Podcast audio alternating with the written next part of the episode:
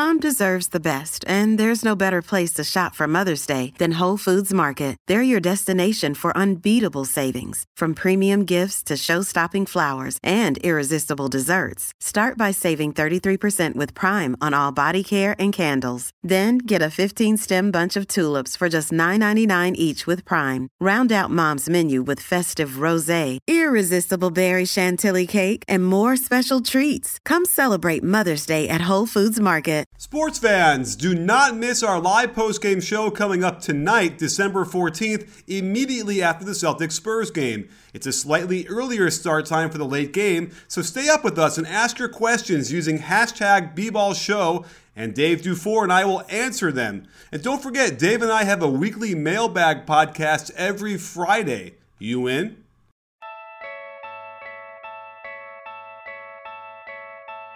What is the proper way to train young athletes?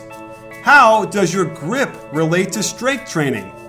Does no pain, no gain even make sense anymore? The only question left is say it with me, you win.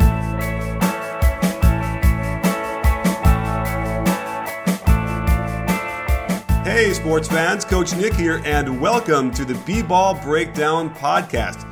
I am pleased to bring on the show today Leland Redfield, who is a strength and conditioning coach and focuses on younger athletes.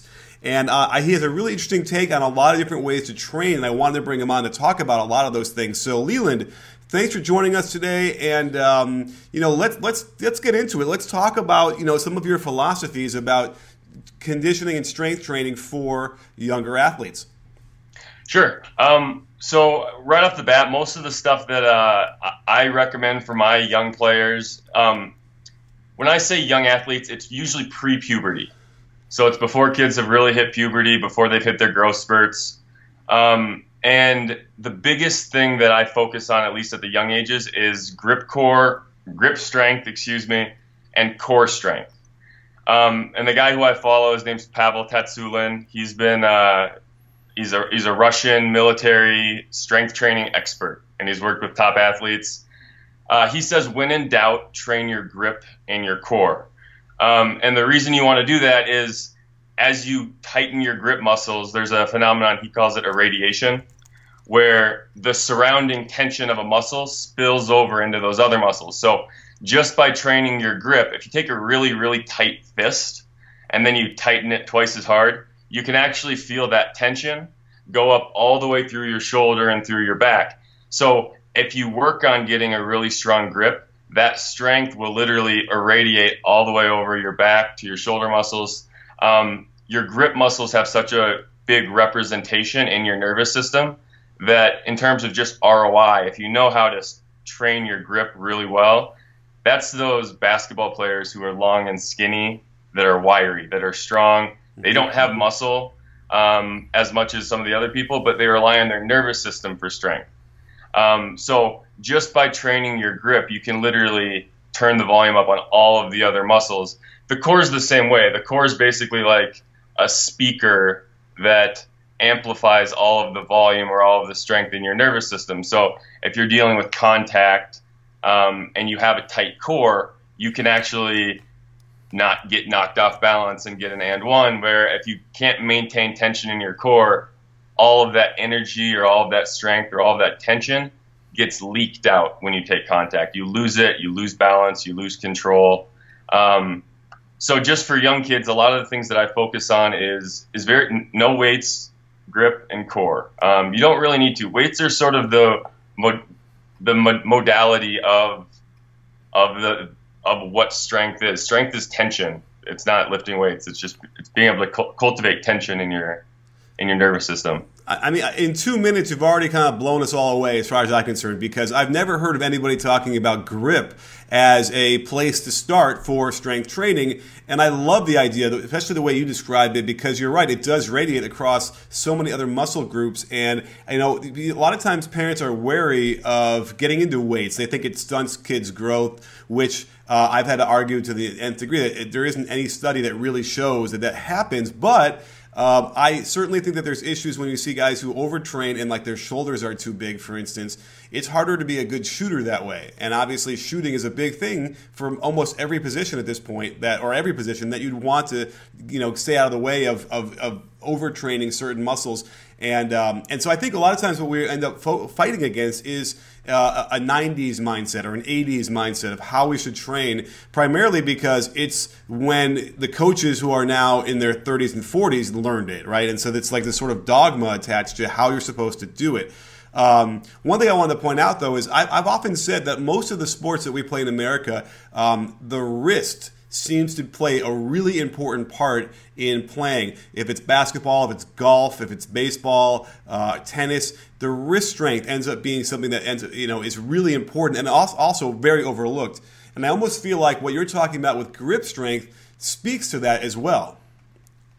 It, it, I, personally, I've had cysts in my wrist growing up. So, and as a basketball player, if your wrist gets hurt, you know, what are you going to do? You can't shoot the ball. You can't do any of that. So um, it also it trains your whole nervous system to work together. And a lot of times when people are doing training, um, because they train in isolation, that you work certain muscles, but you don't tie everything together. Mm-hmm. That the wrist doesn't get tied to the bicep, doesn't get tied to the back, and through that, there's these leakages where a lot of basketball players can't do normal push-ups. Their wrists don't bend that way. They're not flexible enough.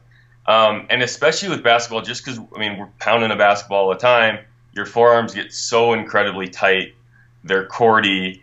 Um, it makes sense that there's a lot of wrist injuries in basketball, and that's and strength is one of those things that prevents injury if you do it right. But if you do it wrong, I mean you're risking your whole career. You can you know screw up your wrist. There's all these all these negative sides to to doing it wrong. And that's one of the things you're talking about with the 90s mindset is overtraining. Um, yeah, it's, I mean, Pavel specifically, but most people, he has a rule of five never do more than five reps. And, and he's like, anything more than five reps is bodybuilding. It's not strength training. And basketball players specifically want to focus on strength to weight ratio. We don't want to go look in the mirror, and everybody wants to look in the mirror and be really sexy. But that's not why we're in the weight room. We're in the weight room to get a competitive advantage on the basketball court. And the idea of working out is the word working out is not even a word in the Russian language. It's training session or a lesson.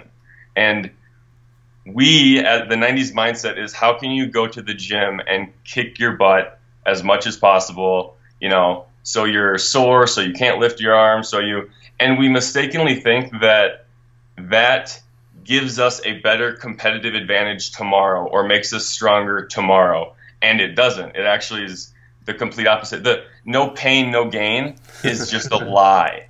Um, people don't, and I'm guilty as you know. When I was training growing up, it was how can I work as hard as possible, and a young player that understands these concepts correctly, that you should feel stronger when you're done strength training than when you started. Um, yeah, that's I mean, that's the mindset, yeah. And, and, I think you should feel refreshed. You almost should walk out of there feeling lighter than you were, like walking a little bit lighter on air almost. And I feel like uh, I remember one of the guys that I work with in LA who trains a lot of NBA guys. You know, he, I'd be coming in, I'd walk in there and I'd see these NBA players, these big guys, and they're just kind of they're deadlifting, you know, maybe like ten pounds on each side of the bar. You know, and like I remember people like scoffing at that. And I was like, no, he's working on explosion and balance and, and, and what you're talking about as far as core uh, and meaningful reps. And so, um, which is another question because I feel like sometimes we talk about explosion, and I've seen both things trained where you want to have like a big burst, let's say for doing uh, any kind of action. And then I've also seen people say, no, you want to do it slow and smooth the whole way through, whatever whatever it is you're doing. And what do you, what's your take on on that method, or, or, are there more than one way to do that? Um, so for explosion, I'm a I'm a big fan of the one arm kettlebell snatch. Um, that I think that exercise specifically is built to train explosive athletes. Um, there's benefits to both. So I, am a big. I mean, we talked a little bit earlier about the 90s method, but another thing with the 90s method is uh, people want to go do 20 different exercises in the gym right? And you really only need three or four core ones. People in the NBA are going to do 20 different exercises because they have the time. They're professional athletes. they need that top 1% of every little detail in order to perform at that level. But your average youth player or your average high school player should pick, you know, the three or four exercises that are going to provide them the highest return on the basketball court. Um, for explosions, I like the kettlebell snatch. That's a little bit more advanced. I mean, that's a, a high school type. Um, anytime you're with a kettlebell, um, but the the kettlebell swing uh, for young athletes is Pavel says that that's more effective than 99.9% of all strength training. I'm not sure if you're familiar with the kettlebell swing at all. I, I am. We should probably describe it really quickly for people who are listening, just so they have an idea. So the kettlebell is, is basically a, a, a metal or a you know a weighted a cannonball with a handle. Good, a cannonball with a handle. It's a great description. And this, where where are you swinging it when you're talking about the swing? Yeah, so you you put the kettlebell down on the ground in between your legs, and then you grab it, and then you you sit back, and then you stand up, and the motion is basically standing up and sitting, but the kettlebell swings. Um, in the in the down position, when the kettlebell's swinging down, you're bracing your whole body. That moment of brace is that tension, and that's when you're firing your whole nervous system and getting ready to explode and move like a cat or um, that's where you're going to get all of your athletic benefits. People look at it and they think that you get the benefits from bringing the kettlebell up, and it's not. the benefits all come from that little second when your whole body's bracing, your whole body's engaged, um, and it comes from the hips and the glutes and the core. Um, but it's also it's effective because uh, Pavel says isolation is a myth. So if you're doing bicep curls, Mm-hmm. You're only mm-hmm. training your bicep, but the kettlebell is going to train the whole body to work as one. Which on a basketball court, if you're get like isolation isn't even something that's worth your time in the weight room. Um, it doesn't provide any any real. I mean, if you're going to spend an hour doing exercises, you need to do things that are whole body, um, that will correlate to a better athletic performance, not a bigger bicep. Mm-hmm. Um, and the kettlebell swing he says, and again, he's this elite military expert who most people should listen to if you're going to focus on strength training, uh, is more effective than anything else. And just for learning to explode, I think a lot of athletes, especially young athletes, don't have the right um, neurons firing in the right ways, at the right sequence, the right timing, in order to be athletic. Um, and that's one of the things that kettlebell does is it it, lear- it teaches everything to fire in sequence uh, together, it teaches the whole body to move and operate as one athletic unit. Um, more so than any other exercise. Uh, for sure. You know, it's funny. I got to go to P3, which is that place in Santa Barbara that has all the wires and they, they attach you and they shoot you in slow motion and they have you jump off the stuff. And uh, and I still have to actually edit that. I think I'm embarrassed. I haven't edited it yet. I've had it for over a year because it, it's me doing it, and I don't want anyone to see me being a really lapsed athlete. But uh, the one thing I took away from that, or one of the many things I did, was the the sequence of firing that goes into the jumping, for instance. And like what I was doing as a guy who is now 40, doesn't really play anymore, was, you know, like for instance, and, I, and we see this, and I'll make the connection in the NBA, where I was coming up out of my um, crouch to jump way before my legs were starting to ex- uh, extend into the jump. So it's like a two part jump. I'm like coming up and then and then extending my legs, and they would show me in slow motion how I'm dissipating almost all of my energy that way. Yep. You wouldn't believe it, but I see the, some NBA players doing that. Like Karl-Anthony Towns, for instance, is does the same thing, and it's it's weird. It takes one to know one, and the thing is, he's so long and so tall that he can still get his, you know, the middle of his uh, forearm above the rim. But like, I'm convinced that if someone were to train him properly, he could, he might be able to touch the top of the backboard the way he can oh. if he did it right. Yeah, well, strength is a skill, jumping is a skill. People associate it with a natural talent, you know, but but the sequence of firing neurons is a skill. Strength is a skill and jumping is timing and sequence. And you can practice it and you can get a lot better than you are and and you've seen some of the most advanced stuff ever. You've learned that my I'm not timing my jump right. It's like my biomechanics are off. Like that's mm-hmm. that's all it is. So if you learn to time better, you can jump higher. Um, you can do all these other things, and the kettlebell swing is one of those things that really condenses all of that motion and timing into one very potent exercise. Yeah, and it's also what you said about you know jumping is a skill. Uh, running is a skill, and I think the one of the biggest things that the country has failed us in in the educational system is teaching our kids how to properly run. And I know as a basketball coach, up until up until recently, when I've really talked to enough people and wrapped my head around it a little bit better, uh, I would see kids who, you know, there's something wrong with their way they're running. It doesn't look right, but I don't. I had to shrug and like I don't know, and maybe it's just natural, or whatever. But now you were starting to realize that you can train the proper technique of running and planting, and you can you could take kids who are not like athletes and give them 40% more you know uh, production from their from you know from their athletic ability and and then maybe level the playing field. Suddenly they're not just going to get out athleticism by other kids who are better. Yeah. Well the, the so one of my favorite coaches is a coach named Barry Ross who he he owns almost every owns owns uh, he's trained people who own these records but he's a world class sprinting coach. And they've found this correlation between your top sprinting speed and the distance that you can walk over 15 minutes. So rather than training your top sprinting speed, what they're doing is they're training these Olympic athletes to speed walk for 15 minutes and to build that distance up over time. So, but what's crazy about this, right? So you hop on a treadmill and you start speed walking, and over time, the first thing you'll notice is that your feet are weak. And as you're getting it, as you're getting worn down, you're gonna feel your feet muscles get really tired. Your your shins are gonna have to be like arched because you have to have your, your foot locked. You know, uh, you had the guy on a while back about the hyper arch mechanism. Yeah. This this protocol serves that function in a way because when you're walking on a treadmill, you have to have your arch, you have to have your foot engaged. Right. But so as you're speed walking over time, you develop these muscles, these muscles in your feet, and then all of the walking muscles are the muscles to be athletic. Like people misunderstand that. They think you need to run fast, but you run using your walking muscles. So if you strengthen your walking muscles, if you hop on a treadmill for 15 minutes and go as fast as you can, not fast, but as fast as you can walking, um, you will do more for your top sprinting speed and your athleticism than you could do running up and down and doing all this other stuff. And it's low impact. It's gonna all Olympic athletes have a a badass walk. Um, if you watch them, they've all got a strut. That's all developed because their muscles that they walk with are just they've worked the right muscles the right way. Um, and the way you can do that, the way you can replicate it, is by hopping on a treadmill and speed walking.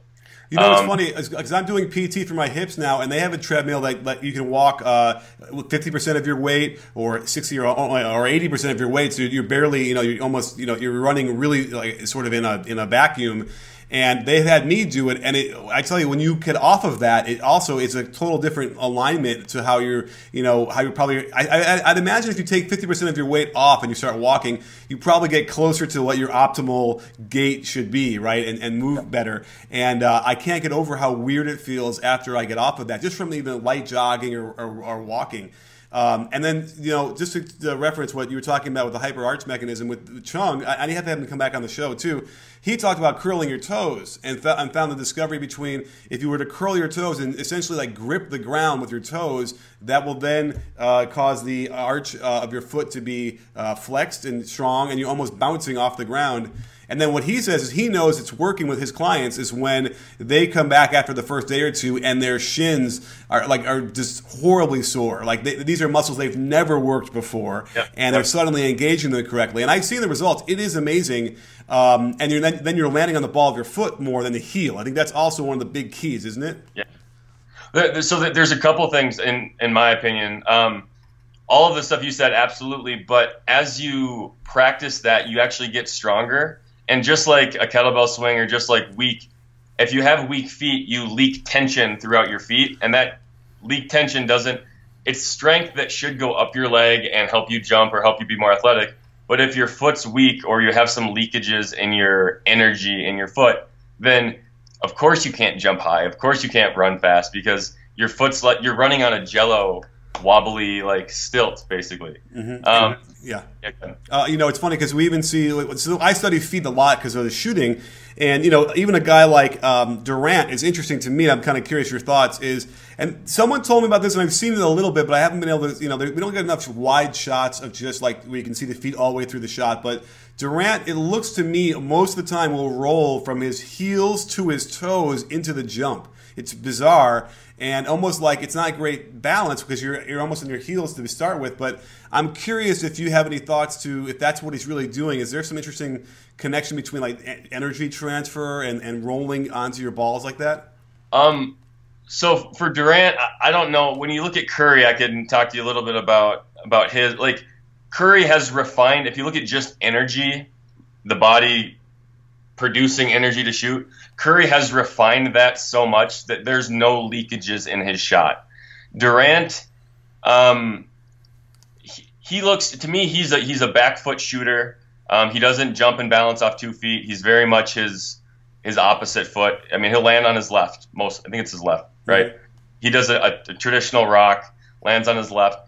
He he can afford leakages because he's so tall. You know, Steph Curry has no room for any leakages whatsoever. So he's refined everything so much to the point where um, if you look at him, if you just look at his shot, there's no wasted energy whatsoever. Um, Durant, Durant, Durant's a tough animal to like dissect because he's just so long and so athletic and so, just so long and so athletic that um, right yeah. Yeah. And, by the way, I think a guy like Curry or even Harden, well, Harden's a little taller, but Curry is probably a good example because here's a guy who most people can aspire to physically.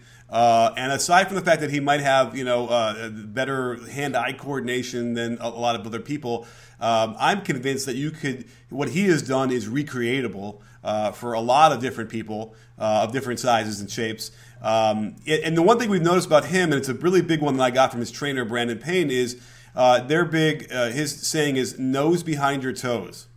And what I love about that is because you watch Curry. Now there are times when he will get low and sort of a head out in front of his of his of his uh, knees to kind of get by the guy. But generally, when you're watching him push the ball down the court, uh, you'll see that his, his nose do stay, stays his nose stays behind his toes, and that position um, I think another 90s, 80s mentality is is no, you got to lean forward and you get to go. And what you get is someone like me when I played, which was out of control. I'd fall down a whole lot. I'd turn the ball over trying to like go too fast.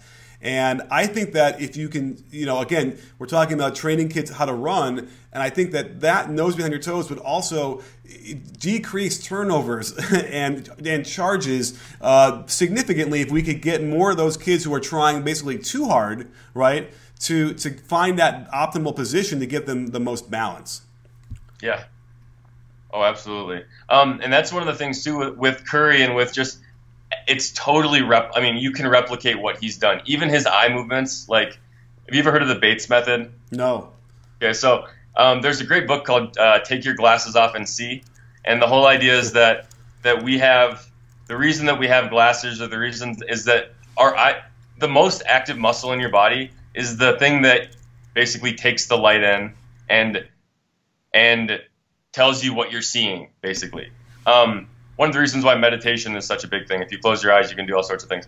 But that's a muscle. So the Bates method basically teaches you how to how to you you sit back like this and you look at your thumbs and you can rotate and you focus on your thumbs, but you pay attention to the peripherals. Okay. And just like anything else, you can build a skill where you get better at noticing your peripherals. You get better at at eye movement.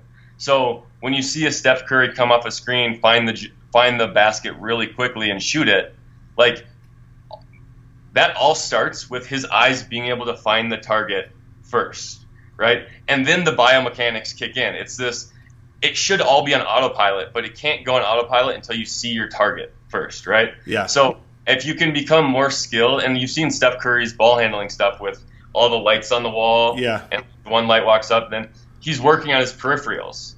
Like that's stuff that's practice that he practices that he gets better at.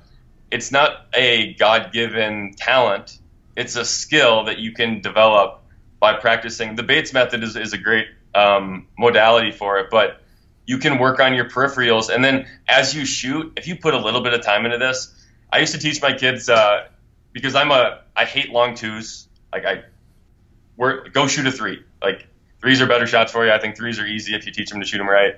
Um, I would teach my kids to go stand at the three point line and then line up their thumbs with the target on the basket that they would want and then move side to side because then they're training their eyes to operate at the level of the basket rather than like down here or any place on the basketball court, right? Mm-hmm, There's right. a specific place to look. And this is why I think Chris Paul or some of these point guards might have a hard time shooting. They just don't spend that much time looking at the rim.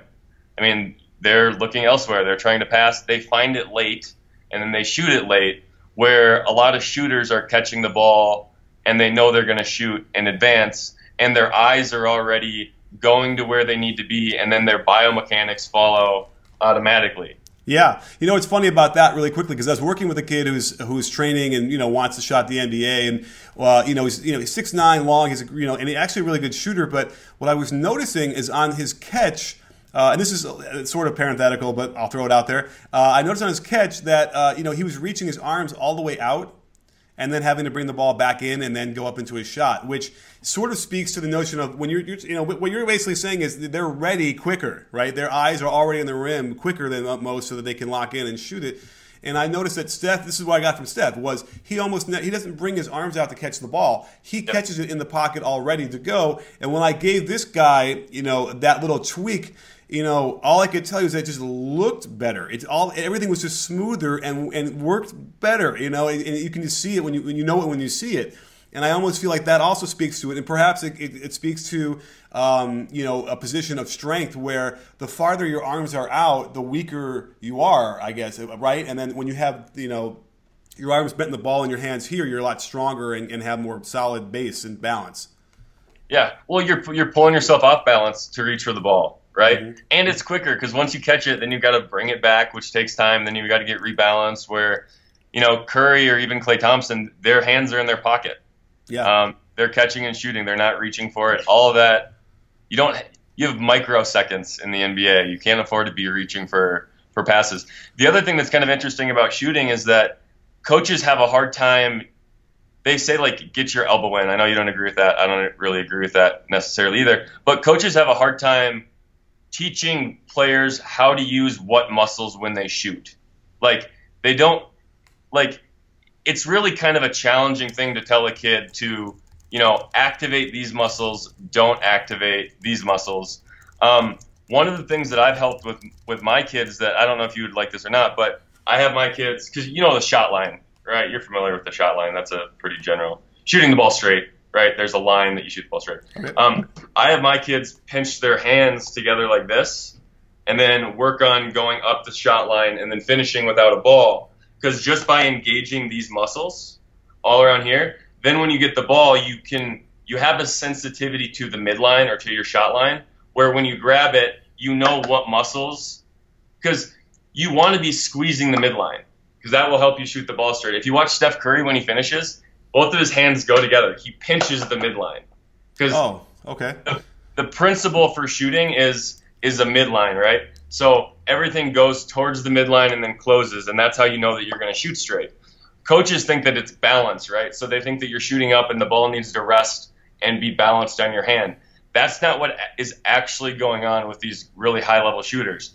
The there's tension in their hands, and if you have them squeeze the ball or squeeze their hands like to, and work on going perfectly straight up. Mm-hmm. When they grab the ball, they can have those same muscles engaged and go perfectly straight up. And nerve cells that fire together wire together. So when you practice going perfectly straight up, that becomes the new normal. Whereas if you if you don't practice going or if you don't work on firing those neurons, then you don't know what neurons to fire to be a consistent shooter. And, and I think the key here is you need to practice firing those neurons uh, without a ball and with yep. repetition because if you're going to wait for a ball, you're never going to get enough repetitions to, to the muscle memory or whatever. You, uh, maybe we can't even use muscle memory anymore, but right, the neurons can't learn without reps and the meaningful reps that are done. So I, have noticed that like I think people have gone away from you know John Wooden used to practice stuff without a ball. He would have you jump in the air and shoot right and have you what, do all these things. And I think we've gone away from that. But I, I've seen some really great results from old school guys who literally just get him back to the basics of you know of miming the moves and you get a lot more repetition. You can see it clearly. Uh, the one thing is for the people who can't see this, is it's an audio podcast, is that the midline you're talking about and bringing the ball up, you're, you're bringing the ball up sort of in right down the center of your body, which I think is an interesting discussion because uh, I, I, would say most shooters bring the ball up on their shooting side a little bit, and that's why we talk about the turn to get that alignment. However, there are a few guys that actually do shoot it like from the middle of their body. So, uh, I mean, I, what's your take on that? Yeah, not okay. So I I like to teach principles instead of habits. So a habit is going to be bring the ball to the middle of your body or bring the ball to this spot. A principle is going to be shoot the ball straight, right? Okay. So some person might you know be more comfortable on the right side of their body. Some people might be on. I generally think of the little L on your hand should go right up your nose or right up your eye. That that's generally the best body mechanics. Is that if you think of a straight line, I'm a lefty, so so yeah, I, I think about it just going straight up there. Um, that doesn't matter to me if my players can finish perfectly. Because okay. if you frame the basket at the end, I'm a big fan of biomechanics. So when I teach kids shooting, I always start at the end where, hey, when you're done shooting, how are you, how is it going to feel in your body? Both your arms are going to be fully extended. Your shooting fingers are going to be down on the shot line. Your your weak hand's going to be framing the basket. I get kids to embody the finish first without the ball. I'll have them stand there for like a minute until their arms are on fire, just so they know when they shoot and they finish the ball, here's how they should feel when they're done. Well, um, let me ask you about that because when I've worked with young kids, you know, seven, eight, nine, what I've noticed, I, I feel like, is the one of the harder things for them to master is the timing of straightening the arm and flicking the wrist at the same time. I think I feel like I've seen that. I would need like their hyper slow mo to see it, but it looks to me like that's the thing that they end up having to work on a lot is to figure out how to get that you know all in one motion where it's all smooth. You, have you seen that as well? Yeah, um, yeah. The younger kids definitely are. Um, you need you need to have a certain level of strength yeah. in order to shoot the ball. Um, but what I've found in terms of timing is I like to, I, have tweaked it a little bit, but I like to teach the elbows um, and your toes.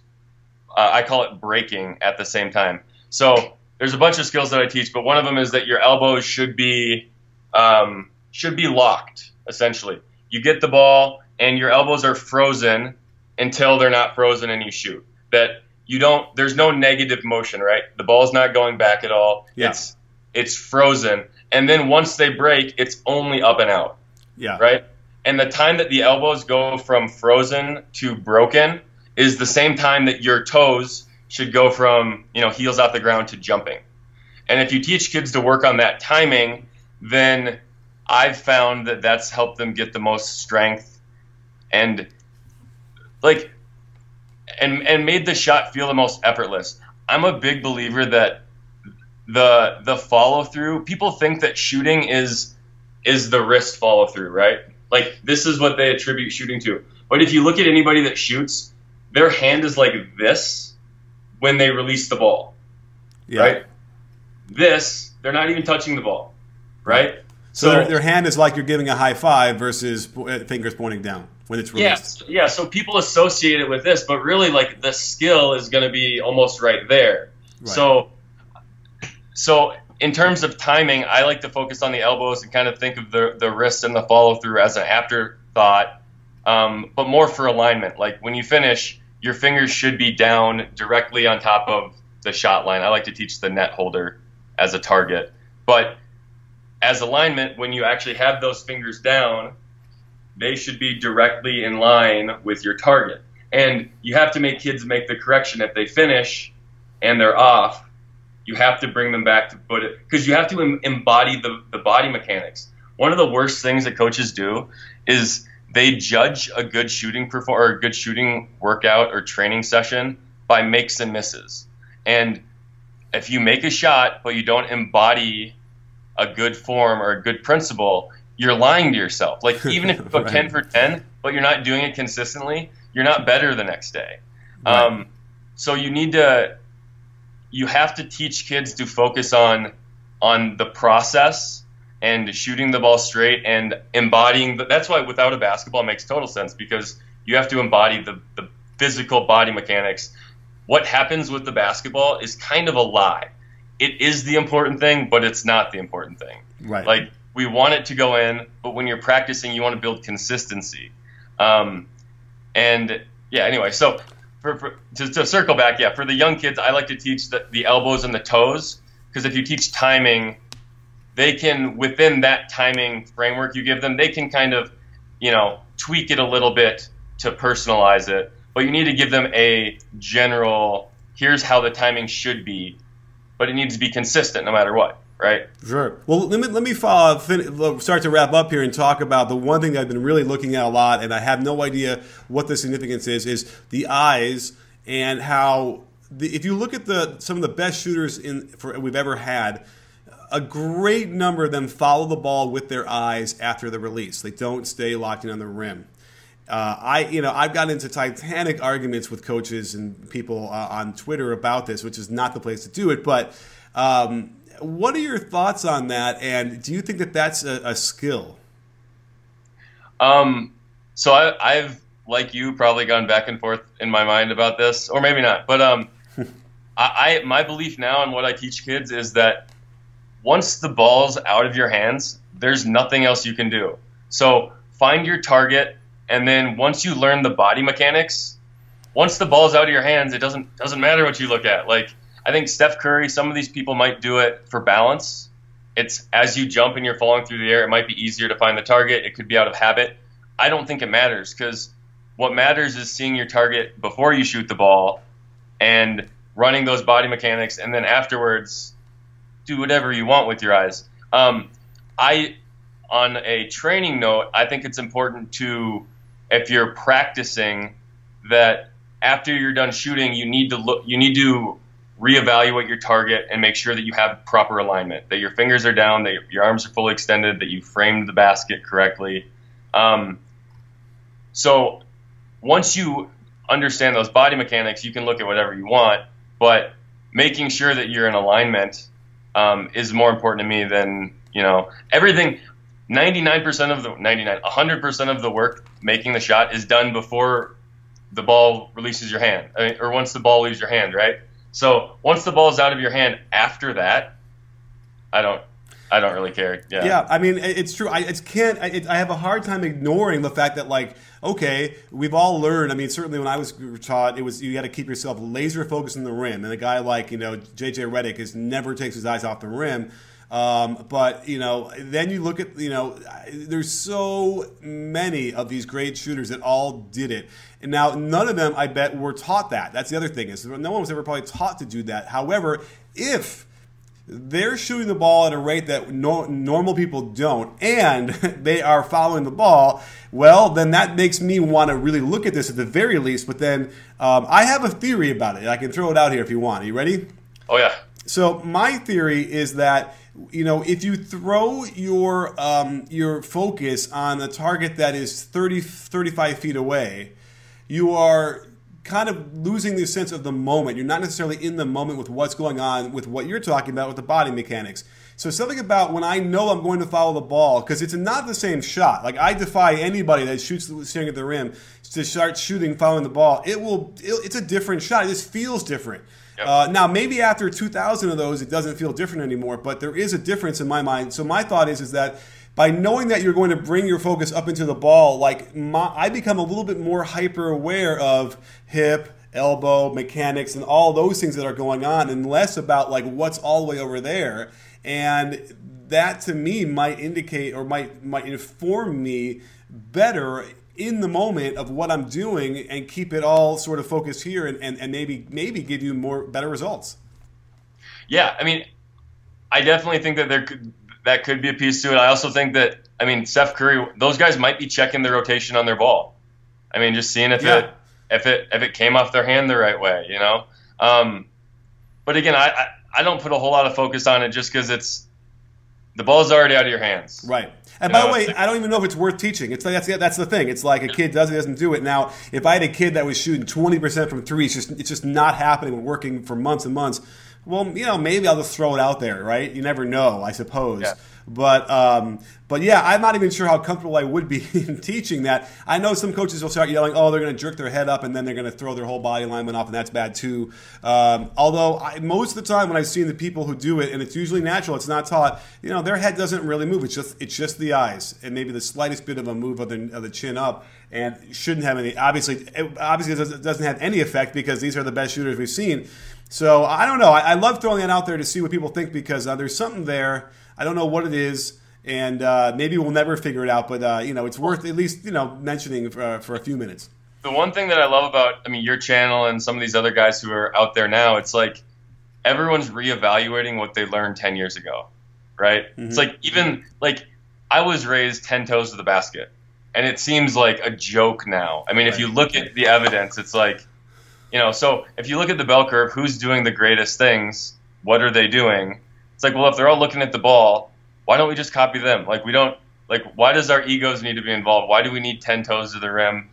Like they're doing it better than anybody in the world. Like let's just copy or model them, right? That right. seems fair. Well, I mean, if we didn't reverse engineer Kenny Sailors in 1945, we'd all be standing on the, you know, wouldn't be jumping in the air to shoot a jump shot. Like that's reverse engineering is what we're about for evolution. But right, the problem is, is some people grip to these things. You know, their grip might not be strong because they're not working on the wrist things you're talking about, but they grip the dogma of old school fundamentals.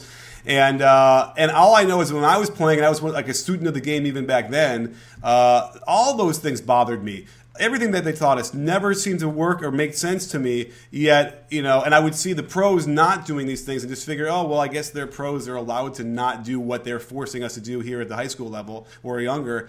And um, and it's it is exciting that at least now there's some platforms to get this information out. So so to, to wrap up, you know, before we, we get because we got into some shooting stuff, and I know that we wanted to also focus on you know the strength and conditioning.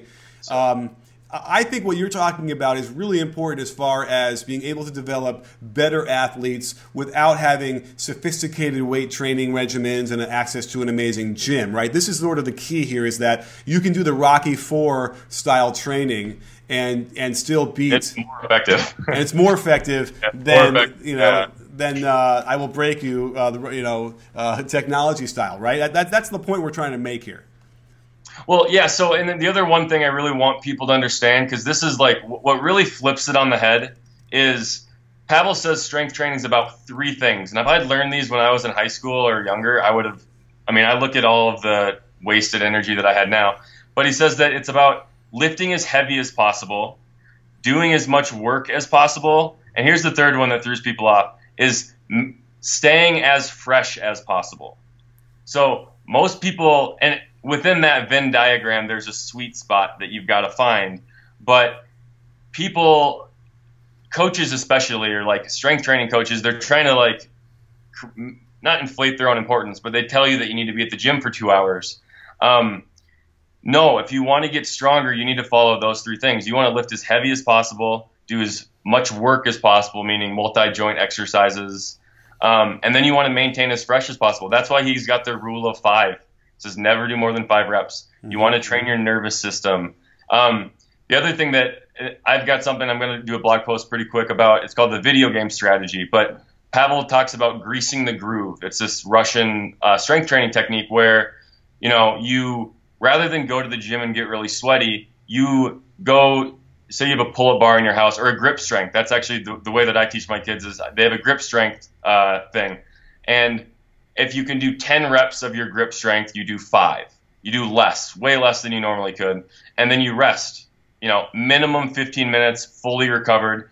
And then again throughout the day later, you pick up your grip strength there and you do it again. That technique over time is called greasing the groove. Um, that will get you stronger than anything else that you could possibly met. Than a two-hour workout. Then, and I personally, so when I started doing this stuff, it was sort of it's all theory, right? Um, about two months ago, I passed the kettlebell snatch test, which is what you need to be strong enough to be in the Secret Service, right? It's a it's a badass test. I don't say that to brag, but I say I'm 10 pounds less now than I was in college. Like I haven't gained any muscle at all, but I'm twice as strong, and I'm working out. I mean, I'm in the gym for maybe 20 minutes a day, maybe. Um, but the principles of hey, what what exercises can I do that are to make me do a lot of work, that are to be pretty heavy for me, and then the safety is a big factor with the younger kids, but also how can I maintain and be as fresh as possible. Um, and the greasing the groove technique, kids can bring grip strengthers to school and do it all the time. You can the video game strategy is if you're playing video games once an hour, you get up and you do a couple pistol squats or you do a super plank. Um, or you grab your grip strengther and then you go back to playing video games. And most coaches would tell you that you can't get strong doing this but you can get really strong. You can get you will get stronger doing this i promise you than you will get doing a strength training. Right. but it's also easy. It's safe. There's no downside to it. Um, do, would you get ripped as well? Do you get cut from doing that if it's less reps? You'll you'll definitely add um you'll add some hypertrophy. You'll get some uh, I think that depending on how you do it, um, as an adult, for adults, the super planks. I know you did some of the super planks, right? Yeah. Um, so those are like a injection of testosterone and good hormones into your system. Like people, and I've done that. When you do it regularly, it's it's better than squatting. You get more hormones. You get better. Um, and for young kids, there's a benefit to the hormones as well all of those are going to help you get more ripped and help you look better um, and help you get more of a six pack than than you would if you are. It depends on what you're doing in the gym. I mean, yeah, yeah. Right now, by the way, in the super planks, what I started doing based on your blog post was, you know, you get in the plank position and you basically just uh, tense your muscles, every muscle in your body you can, as hard as you possibly can for 10 seconds, and then you rest for I think it's 15 or, or 30. What did I say? For 50 seconds. Oh, yeah, 50 seconds. Okay, right. Yeah. I, am not even doing it right. Uh, yeah. I, yeah. it definitely is an interesting. It's a, it's a, it, it, does feel like some sort of a workout, even though you do like three of those. I think you just told me to do three a day, right? With with 50 seconds in between. Roll, roll out of bed, do three a day. That it turns your neurons into superconductors, and that's what strength is. It's the in my blog post I wrote about how the first de- human to deadlift over a thousand pounds enthusiastically credits the super plank exercise for that feat. Yeah. And there's no weights involved. There's no. It's you creating tension in your body, um, and that's like, and it works. It's like young kids are going to be able to take contact and just bulldoze through it because they can maintain tension in their core, which is what strength is. Yeah, and and then balance too. Yeah, so Absolutely. beautiful. Well, uh, before I forget, I want to make sure people can check you out and all of your uh, ideas at everyadvantagebasketball.com. Uh, where else can we find you to get more information? Uh, Leland underscore Redfield on Twitter is going to be your most direct um, direct option, and then yeah, my website, my email list, Terrific. Yep. Well, it's really good stuff, and it sounds like you're going to be uh, updating your website even more with other stuff. So definitely check it out, sports fans, when you get a chance. And um, don't forget, at B-Ball Breakdown, we're not a channel, we're a conversation. You in? Are you in, Leland? I am in. Thanks, Coach.